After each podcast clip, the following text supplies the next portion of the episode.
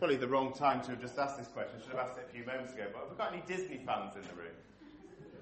There are still some Disney fans. Well, we've been very contextual today. We're going to watch a clip from a Disney film that has a local connection. Anyone tell me what it'll be?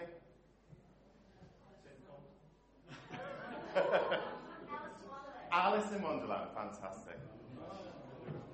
40 seconds. Apologies for the suspiciously smoking caterpillar. Just one. Amazing. Ask the question Who are you? Who are you?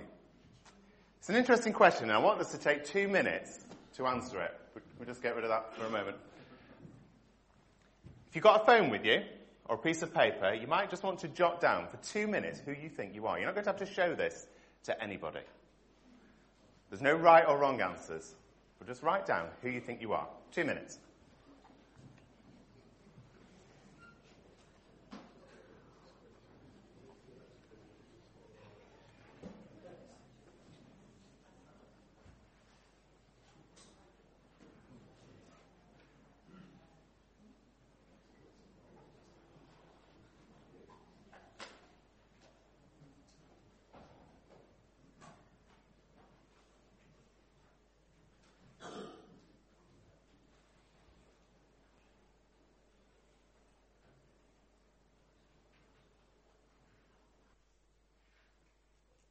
One minute left. Doesn't need to be an essay. Just a few thoughts as who you think you are.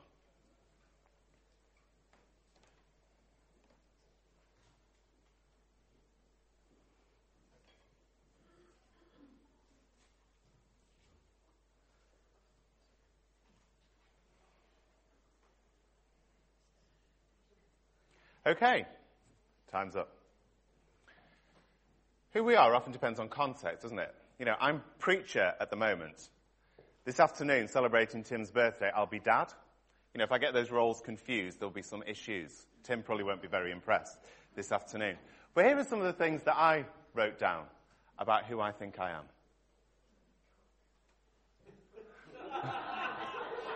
That's not a European cook. Those are separate. See the one northern? I realised how strong that identity was in me when we lived in Bristol. Never thought about it before. But it was an identity that became quite a marker when set against other things. Sometimes we merge these roles. Sometimes we're all these things all together. But as we live, as we work, as we go around, we present ourselves as we somehow think we are. Now, I wish the sun was shining today, but just imagine the sun is shining. When you walk around, what do you cast? A shadow. You can't do anything about the shadow. You cannot get rid of it. Unless the sun is directly overhead, there will always be a shadow.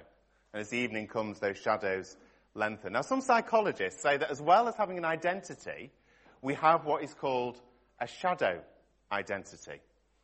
Because all of us, without exception, through life have been hurt.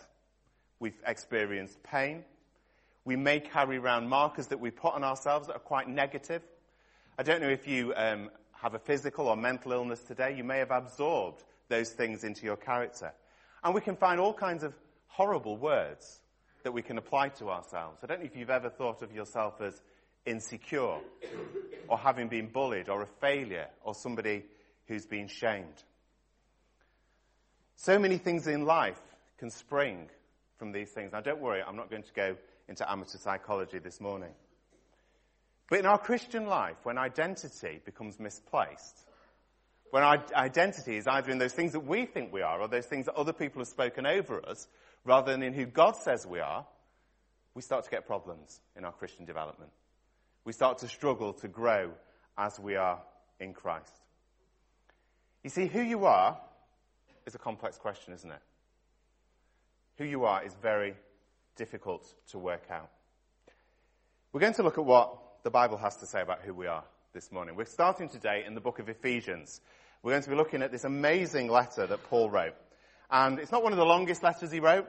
Um, it's not the most complex in terms of his arguments, but it is one of these most overwhelmingly positive and encouraging pieces of writing that reminds us who we are in Christ and encourages us to live out our calling. So we're going to be looking at the letter to the Ephesians through most of this term. So if you've got a Bible in front of you, if you could turn to page 1108, and I'm going to read Ephesians chapter 1, verse 1 down to 14.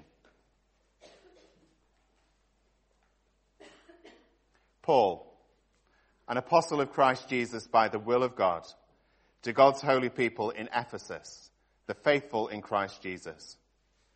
Grace and peace to you from our Lord and Father and the Lord Jesus Christ. Praise be to the God and Father of our Lord Jesus Christ, who has blessed us in the heavenly realms with every spiritual blessing in Christ. For he chose us in him before the creation of the world to be holy and blameless in his sight. In love, he predestined us for adoption to sonship through Jesus Christ in accordance with his pleasure and will, to the praise of his glorious grace, which he has freely given us in the one he loves. In him we have redemption through his blood, the forgiveness of sins in accordance with the riches of God's grace that were lavished on us. With all wisdom and understanding, he made known to us the mystery of his will, according to his good pleasure, which he purposed in Christ, to be put into effect when the times reach their fulfillment, to bring unity to all things in heaven and under Christ, on earth under Christ, sorry. In him we were also chosen, having been predestined according to the plan of him who works out everything in conformity with the purpose of his will, in order that we, who were the first to put our hopes in Christ, might be for the praise of his glory. And you also were included in Christ when you heard the word of truth, the gospel of your salvation.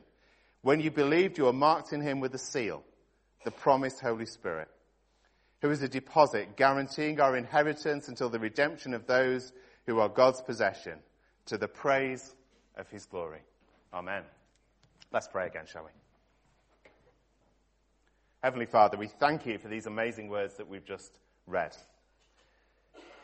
We just want to pray that as we look at this incredible passage of scripture, that you will just help us to raise our eyes upwards to see who you are, and then to reach down and to root our identity deep in you. Be with us, we pray, as we look at these verses together. Amen. So as we dive into this letter, we get this quick introductory bit from Paul, um, the customary introductions that you get in most of the letters of the New Testament of grace and peace. Identity, who people were in Ephesus, really, really mattered. They were living in the city of Ephesus, quite a big city by ancient standards. Population could be anything from 45 to 175,000. That's the historian's estimate. Depends how many people you can think can live in a hectare. It's very complicated. It was a big, bustling port city. It was the kind of place people went for entertainment. There were amphitheatres there and all kinds of other things. And there was a huge temple. Oh, there it is. If you, anyone been to Ephesus? Quite a few. I've never been, but incredible place. Yeah. Must go there at some point. But anyway, there it is in modern day Turkey. But in Ephesus is this huge temple. And this temple was to the goddess Artemis who, amongst other things, she was worshipped as the goddess of the hunt, of animals, of the moon, of protector of young women, and of the healer of diseases in women.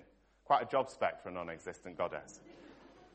And here in this big city, with this enormous temple, with all this stuff going on, you start getting these groups of Christians. Perhaps a dozen in a house here. Perhaps half a dozen in a village locally. You know, there couldn't be more than 20 or 30, perhaps in any church at any one time. And these were mostly citizens of the Roman Empire. There may have been some Jews, some Gentiles mixed in. There would be slaves, there'd be free, there'd be rich, there'd be poor, there'd be men, there'd be women. And this cuts right across the nature of who these churches were.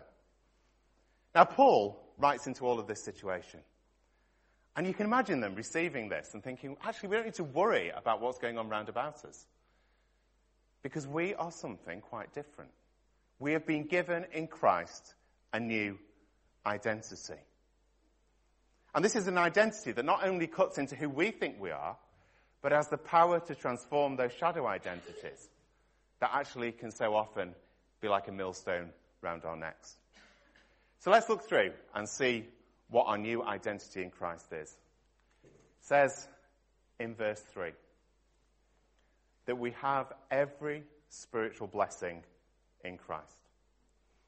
Every spiritual blessing, and then Paul will unpack what that means. Do you feel spiritually blessed this morning? I hope so. That is who we are. That is our identity, that we have received the blessings of God through Jesus Christ.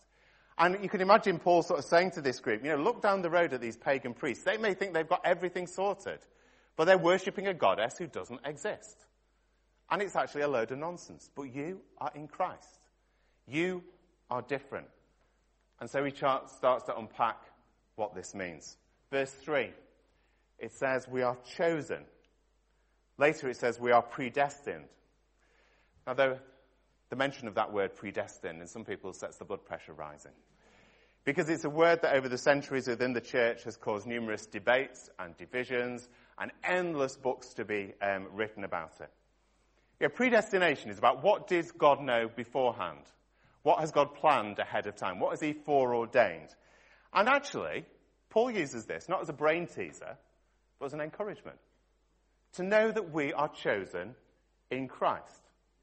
The people like me, people like you, the God in Christ has reached into the world and rescued people who were destined for eternity away from Him. And He has chosen us in Christ. But I don't know about you, but do you ever find yourself saying, well, how on earth does this work? How does this work? You know, if God has a plan and if we have free will, and if we can do what we want and we're not robots, how do you square the circle? I really like, is it Charles Swindoll who says on this, I don't know how this works and neither does anyone else. I think there is quite a lot of truth in that. We can start to work out how this tension sort of fits together in scripture, but ultimately this is beyond our human brains to work out. Because the danger is we start to think, well, if we're chosen and we're in Christ, then surely that means other people are not chosen and therefore have no way of reaching Christ whatsoever. And some people have actually argued that God then destines whole groups of people to be in eternity away from Him because that's part of God's plan for them. Then there are other people who say, well, actually, it's not about that at all. This is about being called in Christ. It's not individuals who are called, but it's the church who is called.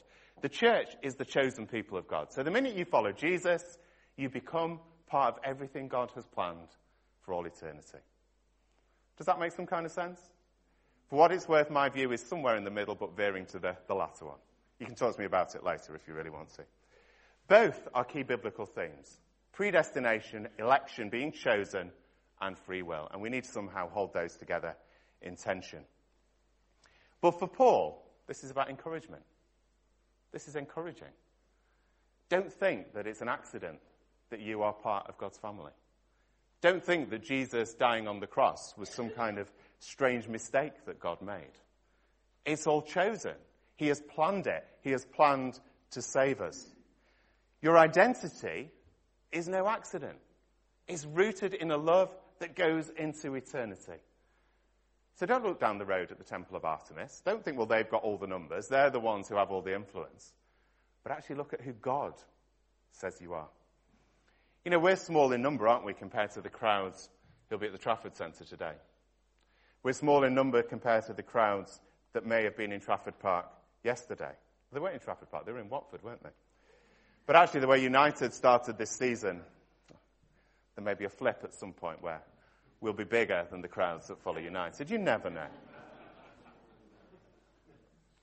But it goes on with more encouragement. We are adopted into God's family. Look at what it says in verse 4. It says we are adopted into sonship. Now, this is not a gender issue here. If you look, if you've got the church Bible, it actually explains it at the bottom.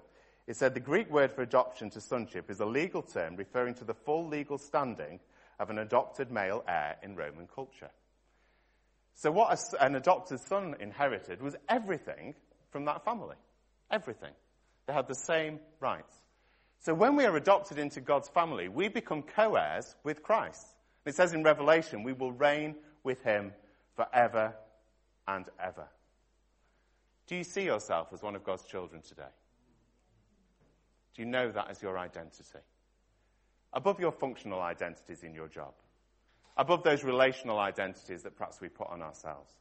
Above those shadow identities that say what we're not. Is this reality for us? Paul goes on. We are receivers of grace. Receivers of grace. The blessings of God freely given to us. We are redeemed. It's a word that just means bought back. If God has paid the price for our sin, He has bought us back. We celebrate that around the communion table in a few moments' time. We are forgiven. We are forgiven. That means we don't have to live in guilt if we've repented, if we've said sorry to God for all the rubbish stuff in our lives. We don't have to take a guilty identity. We can take this as our identity. And the grace has been lavished on us. You know, if I invited you round for lunch and said, I'm going to cook you a lavish lunch, and then presented you with Marmite on toast, why do people eat Marmite? It's a strange question. Strange question. Malicious. I'm with you on that one. but if I offered you that, I have not understood the word of the meaning lavish, have I? It's my European food, yes. That will be lavish. But it's that sort of abundance, that, that excessive blessings that God has put onto us. That is who we are. We have been lavished with love, with forgiveness, with grace. Just want us to pause for a moment. Just look at those titles that are on the screen. These are the things that God says about us. These are our identity markers. Now, this is not a self help manual, this passage. This is not for us to go away and read through and think, right, I need to, I need to think about myself as more chosen. I, I need to do all these kinds of things. It's not that at all. This is about resting and learning to accept this. This is about coming into the presence of God and saying, God, thank you for who you say that I am when I'm a disciple of Jesus. This is all freely given. We don't have to earn it. This is the titles that God has given to us. So what? What do we actually do with this? What can we do with this today? You know, sometimes I think in our sort of tradition as a, as a church, you know, as a Baptist church and the evangelical heritage, we are very good at talking about Scripture.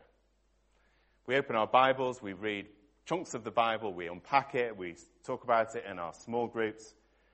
But I actually sometimes wonder do we take the time to allow Scripture to really talk to us? For God to speak to us directly through His Word, as it is, and that it actually starts to change us. I mentioned the Puritans loads of times before about what they used to do. They used to sit with Scripture and pray it in and say, God, help this to be reality in my heart and life. Help this to be the reality of how I see myself. I made um, quite a bad mistake the other week, and it involved a log burner. Now, um, just about a year ago, we bought this cottage that we, we now own in North Wales that we're going to do as a holiday let. And over the past year, we've been making sure that it's ready and buying things. And we discovered that the log burner had burnt out, basically. And we needed a new one. It cost double to repair the one we had compared to buying a new one, which I couldn't get my head around at all. But anyway, we said we'll buy a new one. And so I thought, rather than waste a day of our summer holiday where we have to stay in and get it delivered, I'll have it delivered here, and then I'll take it over. So this log burner arrives. I think it was a week last Wednesday and it comes on a pallet out of this truck with this man who, who wasn't the cheeriest man I've ever met. And he wheels it up the ramp, up to this door. You can see the door out here. Plonks it down, sort of grunts at me, walks off. So I'm there. I cut all the things off. It's, in, it's only in a little box like this. And I think, right, I'll just move it into my office. I try and lift it. I can't move it at all. I hadn't read the small print. It weighed 85 kilograms. It was like me compacted into this kind of space. and so I'm thinking, how on earth do I get this thing into the house, and then how on earth am I going to get it to Wales? Jonathan Boyers came to the rescue. You know, Jonathan from Partington, he helped me up. Anyway, you know, you can sometimes miss the point, can't you? You can sometimes miss what something is actually going to be like. And actually, we can misunderstand who we are. We can totally misunderstand who we are in Christ. We can give intellectual assent to the gospel and say, yeah, I believe Jesus is who he says he is, but then actually not take all this stuff on because it means having to wrestle with who we think we are. And it challenges who we think we are. You know, over the years, as a minister, I've spent time chatting with people who perhaps have been plagued with guilt, or they felt unlovable, or they've been fearful of death, or they've been spiritually anxious as to whether they're a Christian. Now, at times we all worry and doubt, don't we? You know, we're human beings. That is the very nature of what our existence as a, a human being is like. And I don't want to come across this morning as being hopelessly naive or simplistic. And there may be times when actually, you know, some of those shadow things that are going on in us, we do actually need to work that through with a counselor or somebody who can help us on a professional level. But actually, as we read this, you know, I know without Christ, I am none of those things. I am not okay on my own. I can recognize my brokenness, but it can be very easy to resist those new titles, to somehow refuse to take them on, because we still live in that kind of shadow identity. We haven't yet walked into the freedom of what it means to be named by God like this. Why don't we do that? Well, I think there's actually a root cause. And the root cause is actually we don't believe what God says about us. We'd rather believe our own version of who we are, or somebody else's version of who we are, than what the maker of heaven and earth has named us. And when we do that, don't be surprised if we struggle in our Christian growth. Don't be surprised if then we start to find ourselves coming het up about things and, and worried and anxious about some of the things we read in the Bible. For me, it's quite, it's quite simple, and it is something I struggle with as well. Do we believe what God has said about us? Do we believe it? You know, perhaps the most courageous prayer any of us can pray today is, Lord, help me accept this. Help me to accept it. Not just intellectually, not up here, but something that resonates in the very fiber of our being. You know, don't be robbed of who we are. Don't be robbed of who Christ says we are. Don't let others say anything that contradicts who we are in Christ. And I think personally, not to let those voices of doubt eat away at the confidence that God has put in us. How do we know all this to be true? Well, Paul will tell us. If you look down at verse 13. When you believed, you were marked in him with a seal, the promised Holy Spirit, who is a deposit guaranteeing our inheritance until the redemption of those who are God's possession. You know, if you buy a, a car or a house, one of the things you, you normally have to do is put a deposit down, isn't it? And, you know, you go and buy this car and you go into the garage and you put your deposit down and effectively at that point, you know that that car is going to be yours. But it's only a foretaste of what is to come when you actually drive the car. There is nothing, you know, complete about that purchase at that point. What God has done is poured the Holy Spirit into us now as a seal for what is to come when Jesus returns and we are with him for eternity. But it's also a reality of how we can live, knowing we are owned by Christ. You know, God doesn't leave our change of identity into something sort of nebulous or floaty, but He fills us with His very presence. He fills us with Himself, with the Holy Spirit. 1 Corinthians 12, verse 3. Therefore, I want you to know that no one who is speaking by the Spirit of God says Jesus be cursed. And no one can say Jesus is Lord except by the Holy Spirit. How do we know if we're sealed by the Holy Spirit? Well, Paul says actually it's confession before experience. You know, sometimes I think we want to flip that and say, well, I want to experience something to know I'm sealed. But actually, Paul says when you confess Jesus is Lord, that is the moment where we are sealed. But should we then expect to experience the work of the Holy Spirit in our lives? Well, I sincerely hope so. You know, if God has entered into our being, if God has come into us and nothing changes, then we would start to question the reality of what we have actually said in saying Jesus is Lord. So when the Holy Spirit comes into a person, what does the New Testament talk about? Well, it says we are equipped to become like Christ. We will bear the fruits of the gospel. We will be given gifts of the Holy Spirit that go beyond our natural abilities. And we will live a life empowered to become like Christ. The Holy Spirit is the seal, the deposit, the guarantor, the one who gives us security to know who we are in Christ. Romans 8, 15 and 16, Paul says, For you have not received a spirit of slavery, leading to fear again, but you have received a spirit of adoption as sons by which we cry out, Abba, Father. The Spirit Himself testifies with our spirit that we are children of God. Not that we might be, not that it'd be nice if we could be, but we are. We are children of God. We have been named spiritually blessed. We have been called chosen from before the foundations of the world. We are adopted into God's family. We are receivers of grace. We have been bought at a price. We are forgiven and we are sealed by the Holy Spirit. We ask that question Who are you? Who are you? As we go through this book of Ephesians, can I just encourage us to root our identity here?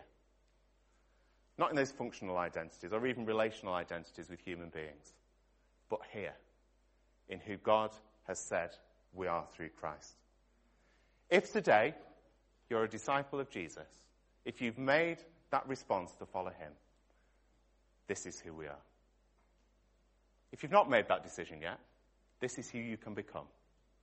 This is who God will name you as you follow him.